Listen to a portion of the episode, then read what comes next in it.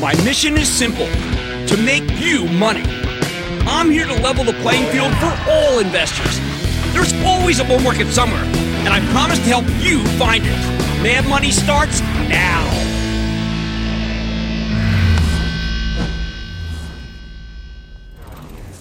Hey, I'm Cramer. Welcome to Mad Money. Welcome to Cramerica. Other people want to make friends. I'm just trying to make you some money. My job's not just to entertain you, but to educate and teach you. So call me at 1-800-743-CBC or tweet me at Jim Cramer. If we go into severe slowdown, don't you dare go blaming our valiant Fed chief, Jerome Powell, not after today. But now, for the better part of 2 months, I said over and over again that he's way too bullish on the economy. Today, though, Powell did a complete about-face. He recognized the slowdown in the economy we've been talking about every night out here. Like any good Fed chief, he seemingly changed his mind. Hence today's magnificent rally with the Dow surging 618 points. The S&P skyrocketing 2.3%. Bye. And the NASDAQ pole vaulting 2.95%. House of pleasure. What exactly did Powell do? At the beginning of October, he told us that interest rates might have to go up substantially because employment was running so hot. He even mused about needing to overshoot on rates to cool things down. Ugh. The result, the market went into bear mode, crushing all sectors as investors accepted it was the end of the economic expansion and the beginning of the decline, a decline mandated by Powell himself. We spend a huge amount of time trying to, talking to executives on the show, you know that. And the more I talk to, the more I realize that Powell, a terrific guy, was simply being too exuberant. I hate to admit it, but I became a scold. Going on and on about first a slowdown in housing, then a big decline in car sales, exemplified by the giant layoffs just announced at GM, then an unrelenting plunge in oil, which threatens to bring down the strongest part of the economy, and finally a slowdown in retail sales at the same time that a huge amount of newly tariffed Chinese inventory was pulled through to these companies' warehouses with no place to put it.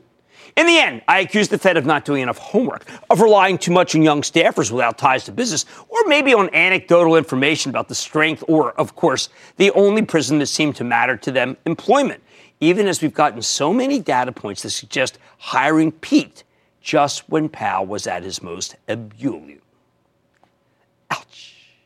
It sure didn't help that at the exact same time the economic outlook was deteriorating, the president was talking out of both sides of his mouth, saying business is red hot, yet the Fed is going to wreck things if it keeps tightening.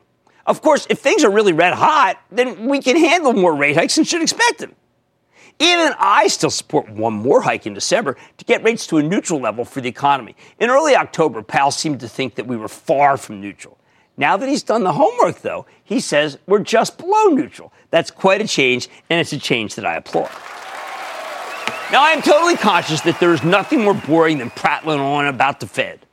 But I felt that if Powell blinked, if he adopted our one-and-wait strategy here on Mad Money, rather than sticking by his plan for 4 rate hikes with a possible overshoot, then we might be able to avoid being stuck in a protracted bear market. In fact, I said that if he changed his mind, we'd go from bear mode to bull mode in a heartbeat. And that's exactly what happened today. You want an example? In a bear market, even the slightest piece of negative news can cause endless downturns in the stocks of high-quality companies. In a bull market, stocks ignore this stuff. Today, we got some bull market behavior thanks to Powell. Last night, Salesforce.com reported a terrific quarter. And the stock ripped higher in after-hours trading. But then it shed most of its points during the day ahead of what many Fed watchers expected would be a continuation of Powell's absurdly sanguine rap from early October. So when Powell got a reality check and changed his mind, we suddenly went back into bull market mode, and Salesforce's stock soared, only climbing 10%. Then all of the cloud kings exploded higher, even giving up and left for dead stocks like Alphabet, Amazon, and Apple moved up. You know what they are? Those are the triple A's. That's my new name for them, the triple A's. And they had run out of battery power, and they got recharged. At the same time, the most economically sensitive stocks, the transports, they ignited. And many of the cyclical stocks that had been written off roared back to life. It was like watching the ugly duckling morph into a swan, a normal white one, not the fabled black swan that so many hedge funds come on air and talk about. Oh, it's bad, seventh inning. Now, it's also worth mentioning, come on, isn't that what they do? It's also worth mentioning that this move was pretty tough to swallow for the many commentators, who'd spent weeks defending Powell's old position, arguing more rate hikes are needed because the economy's going gangbusters. Now, I am not by any means, I want to make this clear, I'm not by any means saying that these acolytes Some people would call them toadies. I am too diplomatic. These acolytes were thrown under the bus by Powell's changed position. It was more like he threw them under a F-150. But it's not over yet. Remember, we had two hurdles we need to jump to reach the bullish promised land. Now, we've checked off the Jerome Powell box. He won't be the cause of the major slowdown night after today. And I was worried about that, but no more. However, we still have the G20 summit, China. And this is actually much tougher nut to crack. Here's the scene. President Trump has said he needs to take the tariffs on Chinese imports from 10 to 25% because so far they haven't had much success in getting China to change its bad behavior. He's also threatening to slap tariffs on another $250 billion worth of imports, which that means pretty much everything they sell to us. We don't know what the president's going to do. I don't think he knows what he's going to do. I mean, he's kind of an unpredictable guy. Let me just repeat that. He's kind of an unpredictable guy. But my educated guess, Trump will say that he's not satisfied with what the Chinese are doing so far, so he's going to take the tariffs. He's going to increase them 10 to 25%.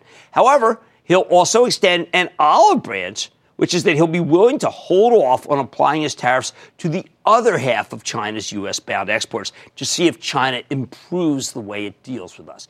Now, personally, I'm not some laissez-faire free trader when it comes to China. I think they play dirty. Communist Party has never played by the rules we thought that they would do after they joined the World Trade Organization. I don't know how we get them to cut this stuff out. Maybe the president's trade war will work simply by starving their economy of money. But if I put my stock hat on, I want to see some sort of deal with China because that's good for business. Maybe they'll lift a lot of their trade restrictions and we don't need to raise the tariffs 25%. Wouldn't that be great for the market? But I don't think the Chinese will bite. So do the averages go down if there's no deal from the G20 meeting and the rates just go from 10 to 25? Probably. Unless Trump puts some lipstick on the tariff pig that I haven't thought of. I expect they'll have a bit of a hiccup, though nothing catastrophic.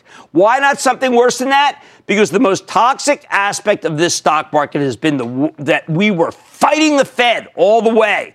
As of today, I don't think we're fighting the Fed much longer. Bottom line, after today, I think that Jay Powell is now in the one-and-wait camp, just where he should be. Man's a grown-up. Regardless of what the president's saying about him, Powell's a rigorous thinker, a flexible leader, good guy. And today he may have given both the economy and the stock market a new lease on life, provided that the president's G20 foray doesn't end with the White House getting even more bellicose on China. The last thing the stock market needs is an iPhone tariff. Today, though, was a win, a big, fat W. Enjoy it. Matt in Oklahoma. Matt! What's up, Cramer? I don't know. You tell me. Tiffany had one of its worst day in 3 years, and one of the worst over the past 5 years. And I was wondering, is this the beginning of a long fall for Tiffany, or more of a one-off sell-off like L Brands and Target had after they posted disappointing earnings? I actually think that L Brands is not one-off. They're still having problems. They cut that dividend in half. Target, I thought, was actually not that bad. Tiffany's not that bad either. They need a weaker dollar. And this is part of the reason why Jerome Powell had to blink. Stock like Tiffany being down that much is a sign that maybe things are not as good footing. I think they're better fish to fry. Including, by the way, Kohl's, which I told the club members is the best one. Let's go to Phil where my daughter is, Oregon. Phil. Hey, Jim. It's an honor. I am thrilled you called. Fed, and you even had Leisman saying it was Jimmy 1 and Powell 0. Yeah, I thought but that I was nice. You were right. That was nice that he said that. It made me feel that was nice. I like that. I know. I like that. It was surprising. Yeah, it made me feel good. There you go. Hey, listen, I'm a kind man. I'm a good man. That's actually from Apocalypse Now. I'm fine. That was good. What's up? Well, it's great that you're working so hard for the home gamers. That's what it's about, man. It's not for the officials. It's not for the CEOs. It's for you. I know. My stock that I've been watching since earlier this year is Office Depot. And I really like the CEO and his enthusiasm, his innovation, and the cash hoard they built of $1 billion, the stock buyback program. I just want to get your thoughts because I want to. I hope I'm not missing something. You know what, Phil? I have not looked at that. I thought they were going to be wiped out by Costco and Walmart and Amazon, and they're still kicking, down 8% for the year. You know what? Before I just say forget about them, I got to do some digging. When you see an outfit like that and the stock is actually going up, it's supposed to say JCPenney, which can't. That means I got to do more homework, and I am not going to let you down. I'm going to do more homework. And thank you for pointing out what Steve said. That was very gentlemanly, and I'm thrilled. All I want is for the Fed not to wreck Main Street. It can hit the stock market. I just don't want it to hurt Main Street. All right. We are no longer officially fighting the Fed as of today. And what beauty that brings to the market. On Mad Money tonight, we hear a lot about how the rollout of 5G is going to, totally change our lives. How much will it actually impact your day-to-day life? I got the CEO of Qualcomm, the man behind much of the technology at play, for all the details. Then, an analyst just called this stock the best idea for 2019. But does the viewpoint hold a little weight? I'm going to eye DXC Technology to see if it could be a bargain buy or if its decline could be nothing but a red flag. And the market may be heading higher today, but I don't want you to let your guard down entirely. Tonight I'm eyeing a play that could be worth owning despite the unknowns. I'll reveal the name just ahead. So stay with Cramer. Don't miss a second of Mad Money. Follow @JimCramer on Twitter. Have a question? Tweet Cramer. #MadTweets. Send Jim an email to madmoney@cnbc.com or give us a call at 1-800-743-CNBC. Miss something? Head to madmoney.cnbc.com. Hey, I'm Cramer. Welcome to Mad Money. Other people want to make friends. I'm just trying to make us some money. Welcome to Mad Money 101 from the U.S. Military Academy at West Point. Mad Money is not a show about picking stocks for you. It's a show about empowering you to think for yourself. You are the reason why we do this. We want to level the playing field for you.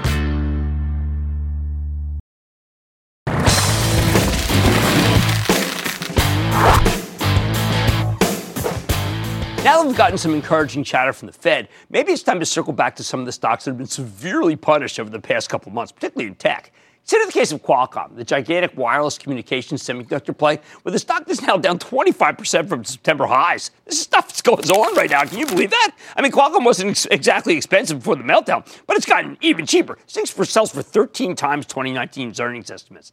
Company reported 3 weeks ago, but even though the headline numbers were solid, management told a very compelling tale about the rollout of the next generation 5G wireless technology, a huge story that really kicks off next year. The stock got slammed anyway because Qualcomm's guidance for the next quarter was somewhat light, thanks to some lost Apple business. The issue here is very simple. The next few months may be decidedly suboptimal, especially since there seems to be a genuine slowdown in smartphones worldwide.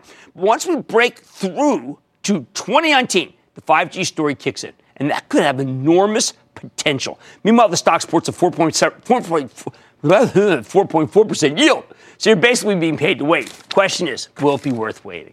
Let's dig deeper about 5G with Steve Mollenkopf. He's the CEO of Qualcomm. Find out more about how the company's doing, where it's headed. Mr. Mollenkopf, welcome back to Mad Money. Steve, first, I'm so glad you're here because no matter what happens, people keep saying the cavalry is coming, it is 5G. Steve, I don't even know what 5G is going to do or why I need it or what's going to happen with it. Well, I'm hopefully I can help answer that. So tell me, will I throw away my phone? What will I do? Well, I think you're going to see immediately that your phone is going to be faster and you're going to have more capability coming to you from the carrier. For example, just to put it in perspective, you're going to have 10x the speed and the carrier is going to be able to deliver that at 1/30th of the price. And so you're going to see a lot of business model evolution, which is why you see the Verizons of the world trying to figure out how they can compete with the wireline carriers. And it's not just in the U.S., it's happening worldwide.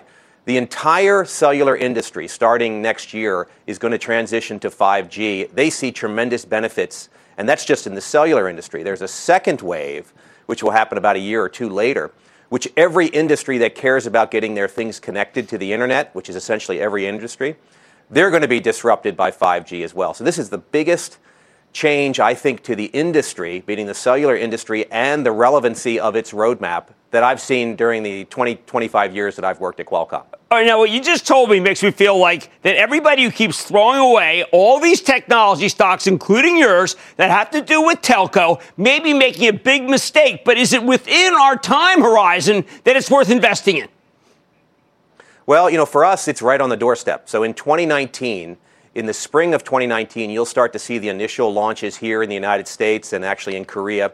That will flow mid-year to in Europe and then in China in the second half of the year. So worldwide, the entire world is going to transition to 5G. We think it's a big opportunity for us. We think the first mover gets the advantage, and we're going to be it. Now, what kind of infrastructure will we need all over the world to make this happen? Because I know our system is not ready to handle 5G.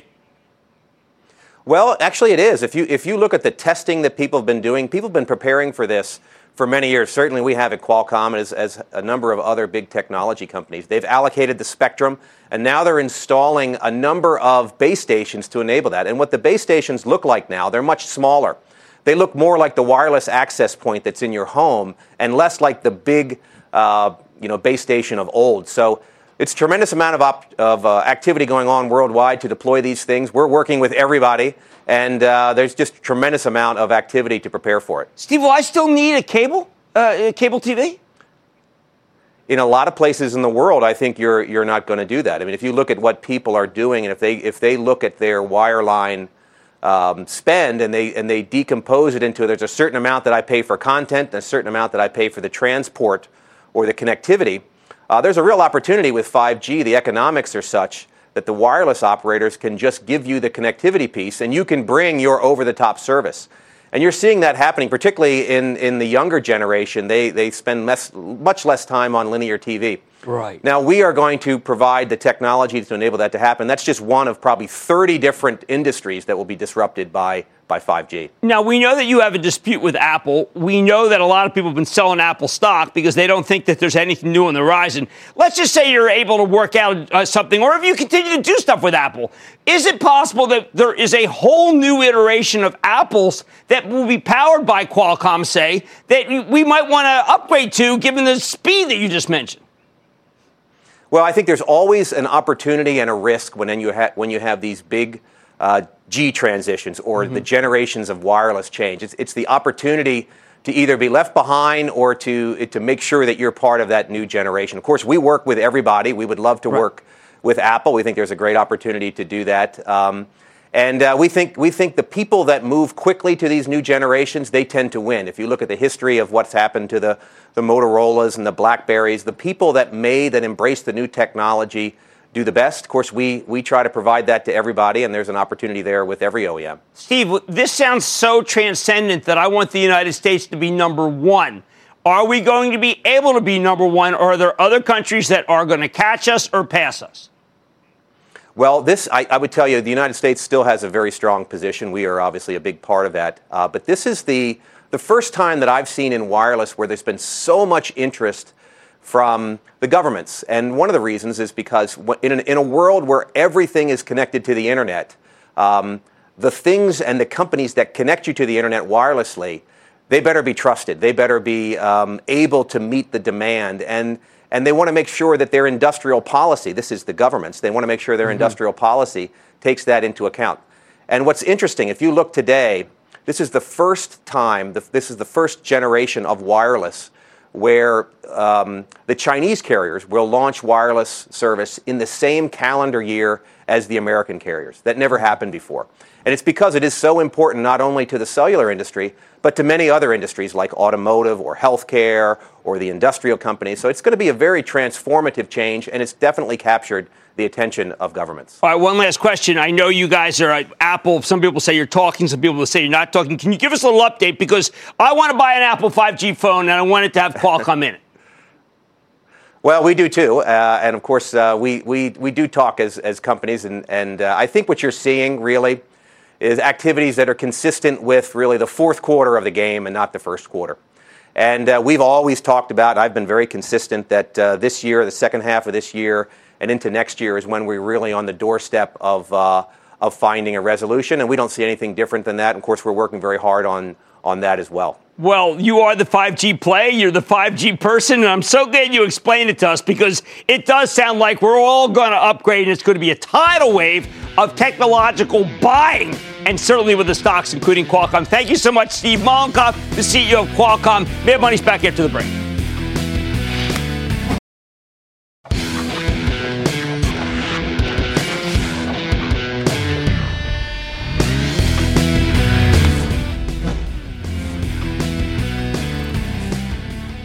stocks finally stage a real sustainable comeback here?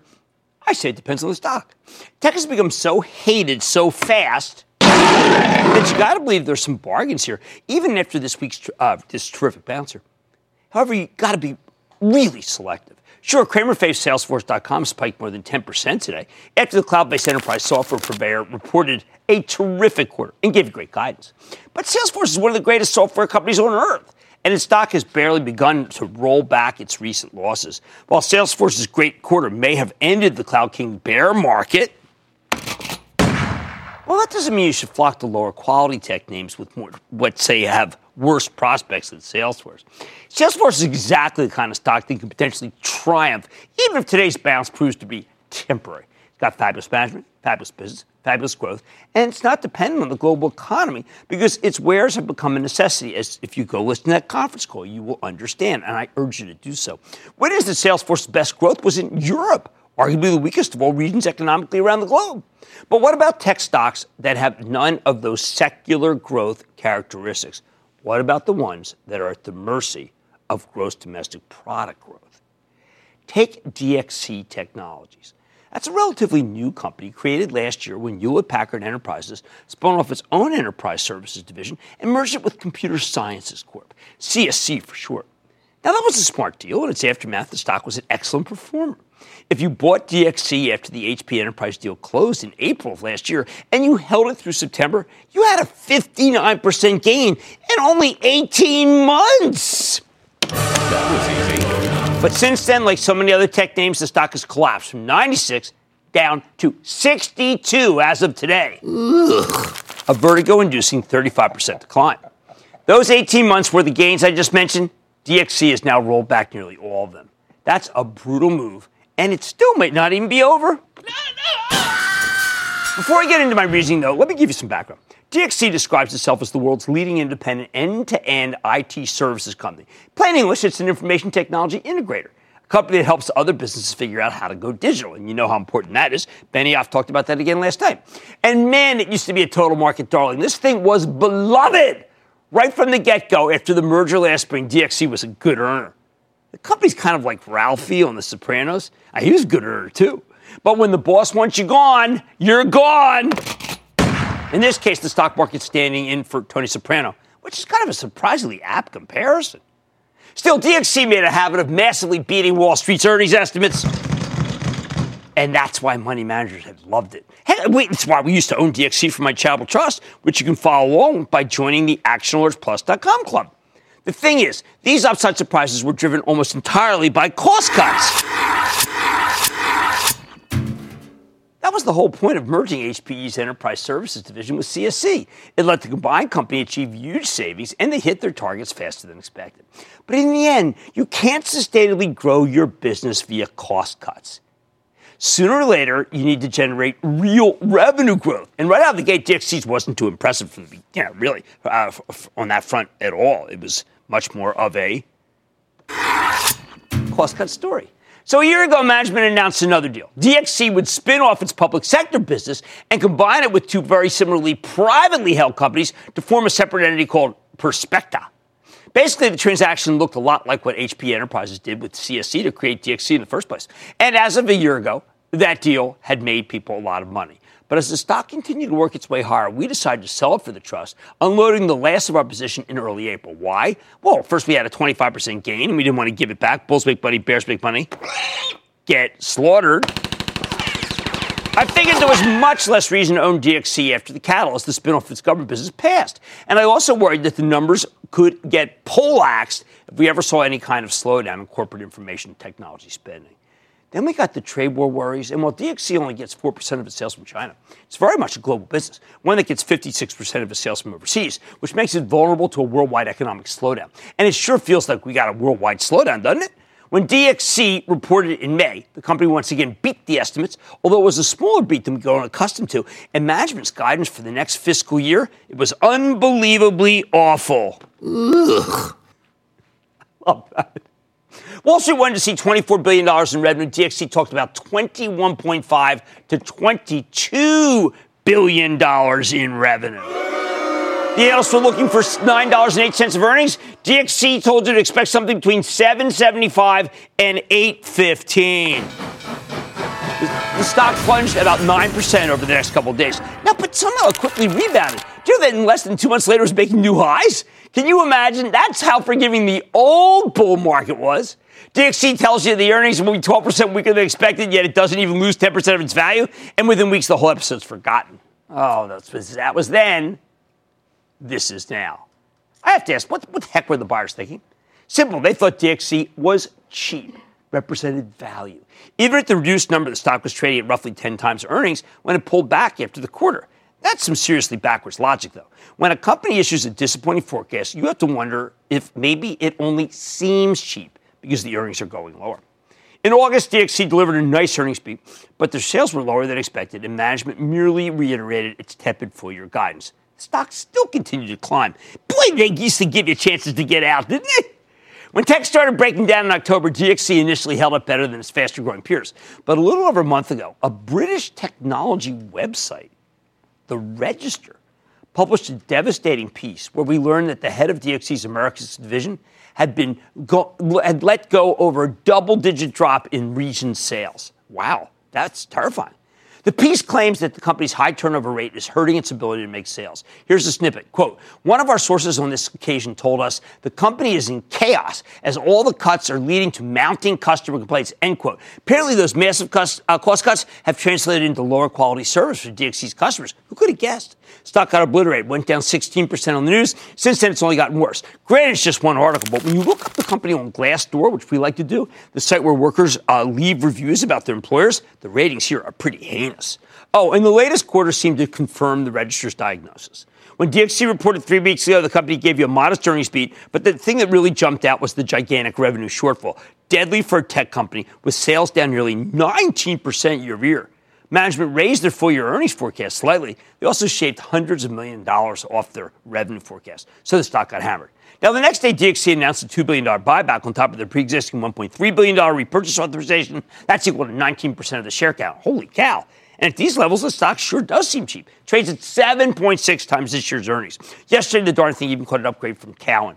I think that's a mistake, though. Sure, maybe DXC can give you a short-term bounce, like it did today, thanks to some relief from the Fed or its own monster buyback. But long-term, I am very worried about these guys. The buyers of tech stocks, what do they want? They want fast growth, not slow to declining value. Bottom line, there are tons of tech stocks that have sold off dramatically for no particular reason. DXC Technologies is not one of them. The thesis here was all about cost cuts. But now it seems like the cuts may have gone too far, to the point where they're hurting DXC's ability to get new business in a tough environment. That could be a self-defeating strategy. I want no part of it. Let's go to Crystal in California. Crystal. Hello, Mr. Cramer. My name is Crystal.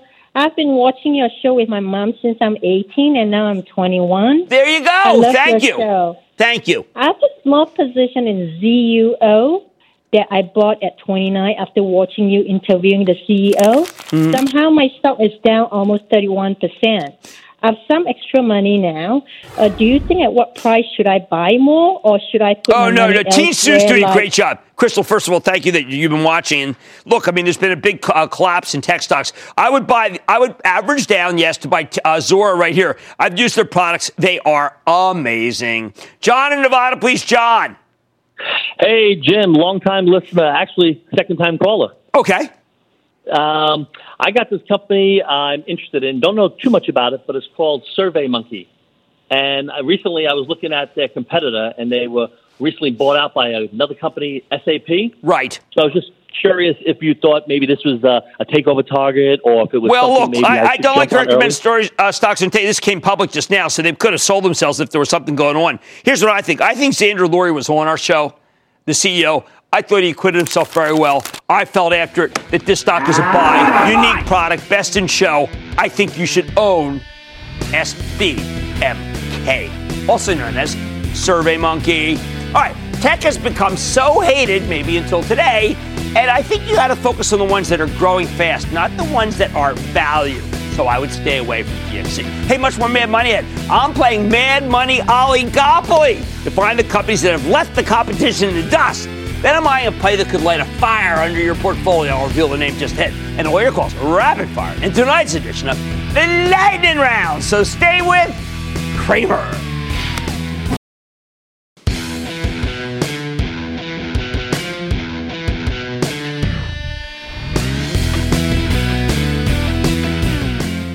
Now that the Federal Reserve has given us some breathing room, what are we going to do with it? After today's terrific run, I want to search for new opportunities for stocks that can go higher, even if the Fed decides to keep tightening after next month's rate hike, although fortunately for both Main Street and Wall Street, that seems a lot less likely after today's statements. Still, this is an uncertain environment, which is why I'm always on the lookout for stories where the deck is pretty much stacked in your favor. I would never recommend a stock on this show if I thought the underlying company was breaking the law. Terrible risk reward there. But I love the stocks of companies that have somehow found a way to legally give themselves a seemingly unfair advantage. That's the best kind of advantage. Just look at Linde PLC, Linde, a huge industrial gas distributor. What a great business that can be. That was formed from the merger of equals between Praxair, its German counterpart, Linde AG, a little over a month ago. I thought this was never going to get through. It's just too ridiculously promising, bountiful even. Frankly, I have a strong suspicion that this was a blatantly anti-competitive deal. I'm a little amazed that the antitrust authorities let it happen at all, or I would not be amazed if not for the fact that mergers like this one keep getting approved, and we got to find them and we got to buy them. Don't get me wrong. I love the Praxair-Linde deal. Sure, if I were running the Justice Department, I might have blocked it, but I'm not a regulator. My job is to help you run your portfolio. And when it comes to helping you try to make money, anti-competitive mergers tend to be winners. Let me put it like this. What's good for an individual company may not be good for the broader economy, let alone the whole country or the entire world. I think the Praxair-Linde tie-up is very good for the three largest companies now that are now left in the industrial gas business, but I bet it will be suboptimal for their customers over the long haul. Why is that? Simple. When Linde and Praxair linked up, they took the industrial gas sector from four major players down to three, the other two being Air Liquide and Air Products. Oh, and not that long ago, it was five. But then Air Liquide snapped up Airgas, Philadelphia's own. In other words, the industry has gone from being extremely competitive to being what I like to consider to be a slap-happy oligopoly, a market that's controlled by a small number of players who can't help but dominate it. Now, you don't have to like that the industrial gas space has become an oligopoly. This is an important industry that supplies tons of different sectors. There really should be more than three large-scale competitors, though. Like it or not, though, oligopolies often make great investments because once they become oligopolistic, they tend to have more pricing power, higher gross margins, better earnings per share. Again, I'm not saying that Linde will collude with its competitors to manipulate prices in any way. Oh, no. They don't need to. When you only have three players, it's easy to avoid getting into ruinous price wars that have devastated so many other industries.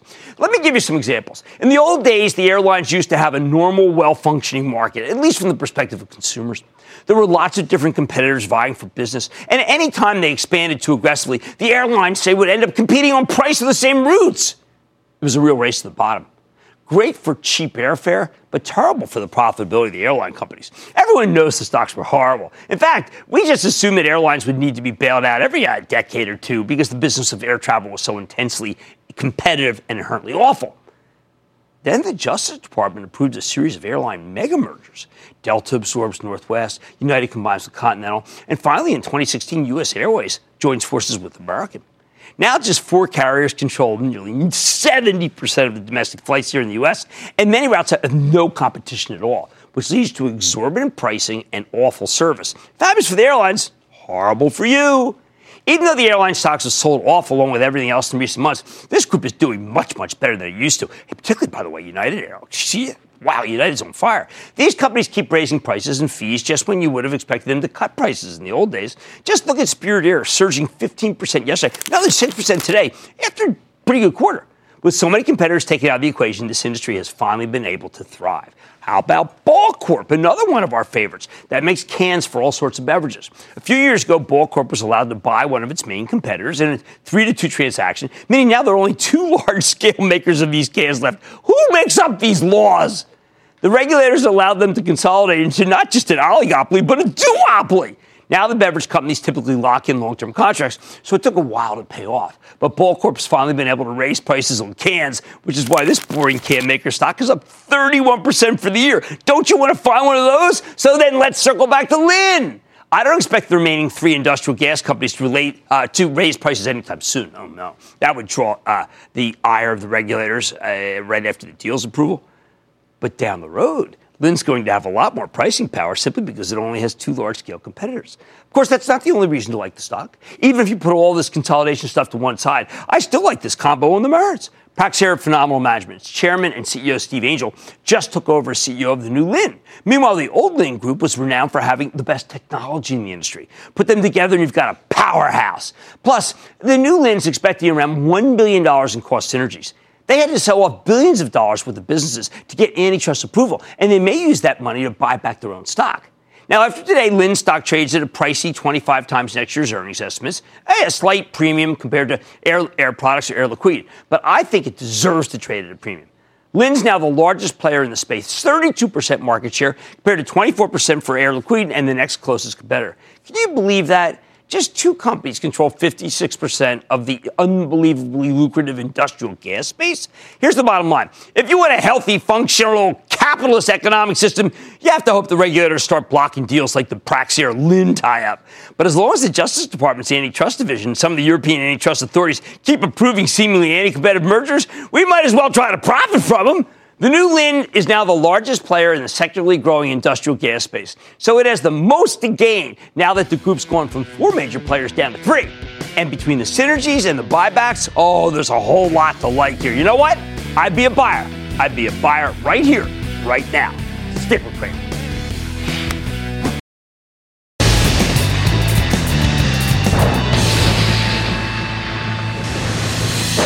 It is time. It's time for the and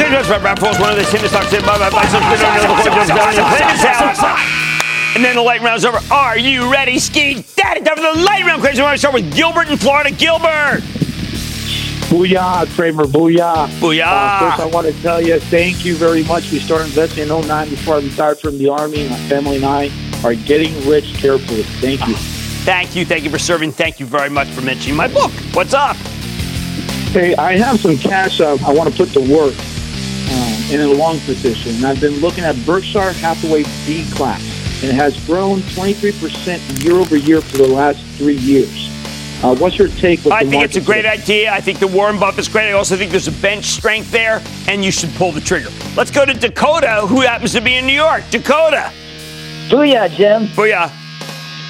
Exxon, AXN, was formerly Taser International. Yeah, we like that company. It's got a terrific CEO who's compensated as the stock goes higher. Stock's been coming in of late, but it's still up 70%, and I do like it. I do like it a lot. Jack in Ohio. Jack! Hey, getting ready to start your book, Stay Mad for Life, Jim. There you go.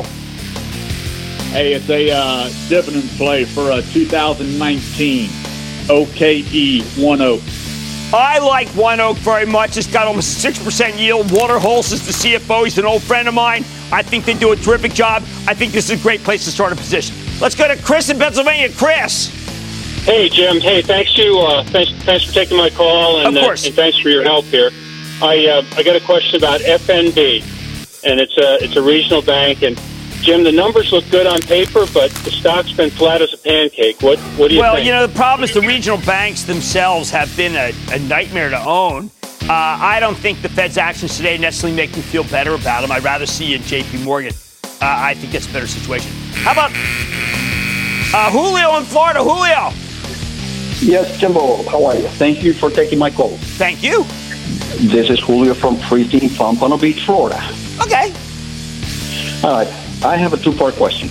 Copa Airlines, CPA, whole or sale? Oh, okay. You know, it's not bad. It's not bad. I do like the airlines. It yields 4%. But, you know, I've been going with the highest quality. I mean, I would actually go with Delta here. Hasn't had a big move. Or American. I think those are better. Let's go to Jeff in New York. Jeff. Hey, how are you, Cramer? I am good. How are you, partner? What's going on? Good. Acadia Pharmaceuticals, ACAD, is what I'm interested in knowing. We keep getting asked about this one. It's amazing how much people want to buy this stock.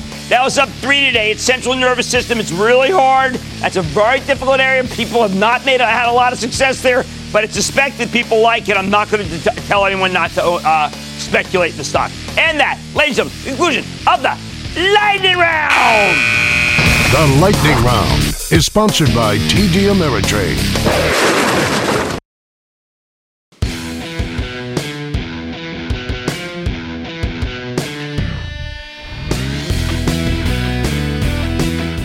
All right, I hate to be this guy, but on spectacular days like today, you need to think about what could still go wrong. So what's the biggest risk to the system right now? After listening to Fed Chief Jay Powell, who made a lot of sense today, I'd say it's non-bank lending. There are many non-bank institutions making home loans that could collapse in value. These companies came out of nowhere. They now control about half of the current mortgage market. That's $1 trillion worth of mortgages a year. Powell talked about these non-bank lenders in a speech today, describing them as imprudent, arguing that they could be a problem for the credit markets, potentially even the whole financial system. So who we're talking about here? Now, the largest non-bank lenders are Quicken Loans, PennyMac, and Loan Depot. I have no idea if those are the ones he's talking about or worried about. But if you get non-banks lending money without playing by the bank rules, whatever they are, perhaps lending with low doc or no doc and little money down, well, that could be a serious problem that I'm worried about. So what do you do if you're Jerome Powell? Do you raise interest rates by another 0.25% or a half or maybe a full percentage point to stop these non-bank lenders from making poorly documented loans with little money down? Oh, that's what we did in 2006. So I say no, no, no. The Fed has the authority to regulate these non-bank lenders. It can make sure they play by the same rules as J.P. Morgan and Bank of America. If there are outliers and reckless lenders, you don't raise rates, you shut them down. The Fed has that power. They should use it. What concerns me here is that, once again, the Federal Reserve will miss the mark, just like it did in the run-up to the financial crisis. In 2006, then-Chairman Ben Bernanke could have said, we will not tolerate unsound lending and discipline the alphas like IndyMac, Wachovia, Countrywide, Lehman, Bear. If the Fed had simply used its regulatory authority, we might have avoided the second-worst crisis in financial history. Why am I so worried about this? Because the housing numbers suggest sales are collapsing right now. It's collapsing. And they're running substantially behind last year's pace. According to the Mortgage Bankers Association, home sales are down 8.9% versus last month. 8.9. The median home price is 3.1% lower than a year ago. Although there are pockets that are far lower than that, there's more than 7.4 months of supply. That's an amount that's starting to move toward levels we haven't seen since the peak a dozen years ago. So sales going down, supply going up, and rates going up. That's a recipe for disaster. No wonder Powell had to change his tune. Housing punches well above its weight in our economy, and it's only one part of the broader weakness, which includes autos, thanks GM, oil and gas, higher-end retail. But this other stuff pales in comparison to the housing slowdown. Let me read you part of a conference call from an outfit called Redfin, the technology-powered real estate brokerage group. They told us, quote, in our last call, we said that the market was weaker than most analysts realize, especially in high-priced coastal cities. Since then, rising rates and high home prices have caused buyers to become cautious industry-wide, a trend that we believe will continue, end quote. Redfin then talks about sales declining by 20% in places like Seattle, San Jose, Sacramento, Los Angeles, Orange County. Ouch! And that was 3 weeks ago. Since then, things have gotten much worse. Let me remind you what happens at this point in the housing cycle. When you get a great deal of housing inventory and prices start coming down while mortgage rates go up, that typically causes a collapse in pricing, as sellers are desperate to get out, but few buyers can actually afford these homes because they're swapping out of a cheap old mortgage for an expensive new one. At that point, homeowners who want to sell have no choice but to chase buyers further down. If the non-bank lenders issued floating debt, these sellers with floating rate mortgages, they'll default en masse if they can't find buyers. It could be a mini version of the mortgage meltdown we had a decade ago. So while my larger takeaway, of course, is that Powell deserves a ton of credit for recognizing he'd been way too bullish about the economy in early October and changing his mind, it's now time for him to put on his regulatory hat. He needs to crack down on these non-bank lenders with firm enforcement, not higher interest rates, which will just push any troubled lenders over the edge, make things worse. We know it's happening. We see the ads. We know there's been no little or no regulation of these guys. I'm not crying wolf. The Fed needs to crack down on these non-bank lenders before it's too late. Mr. Chairman, don't raise rates because of these ne'er-do-wells, whoever they may be. Raise hell. Stick with Cramer.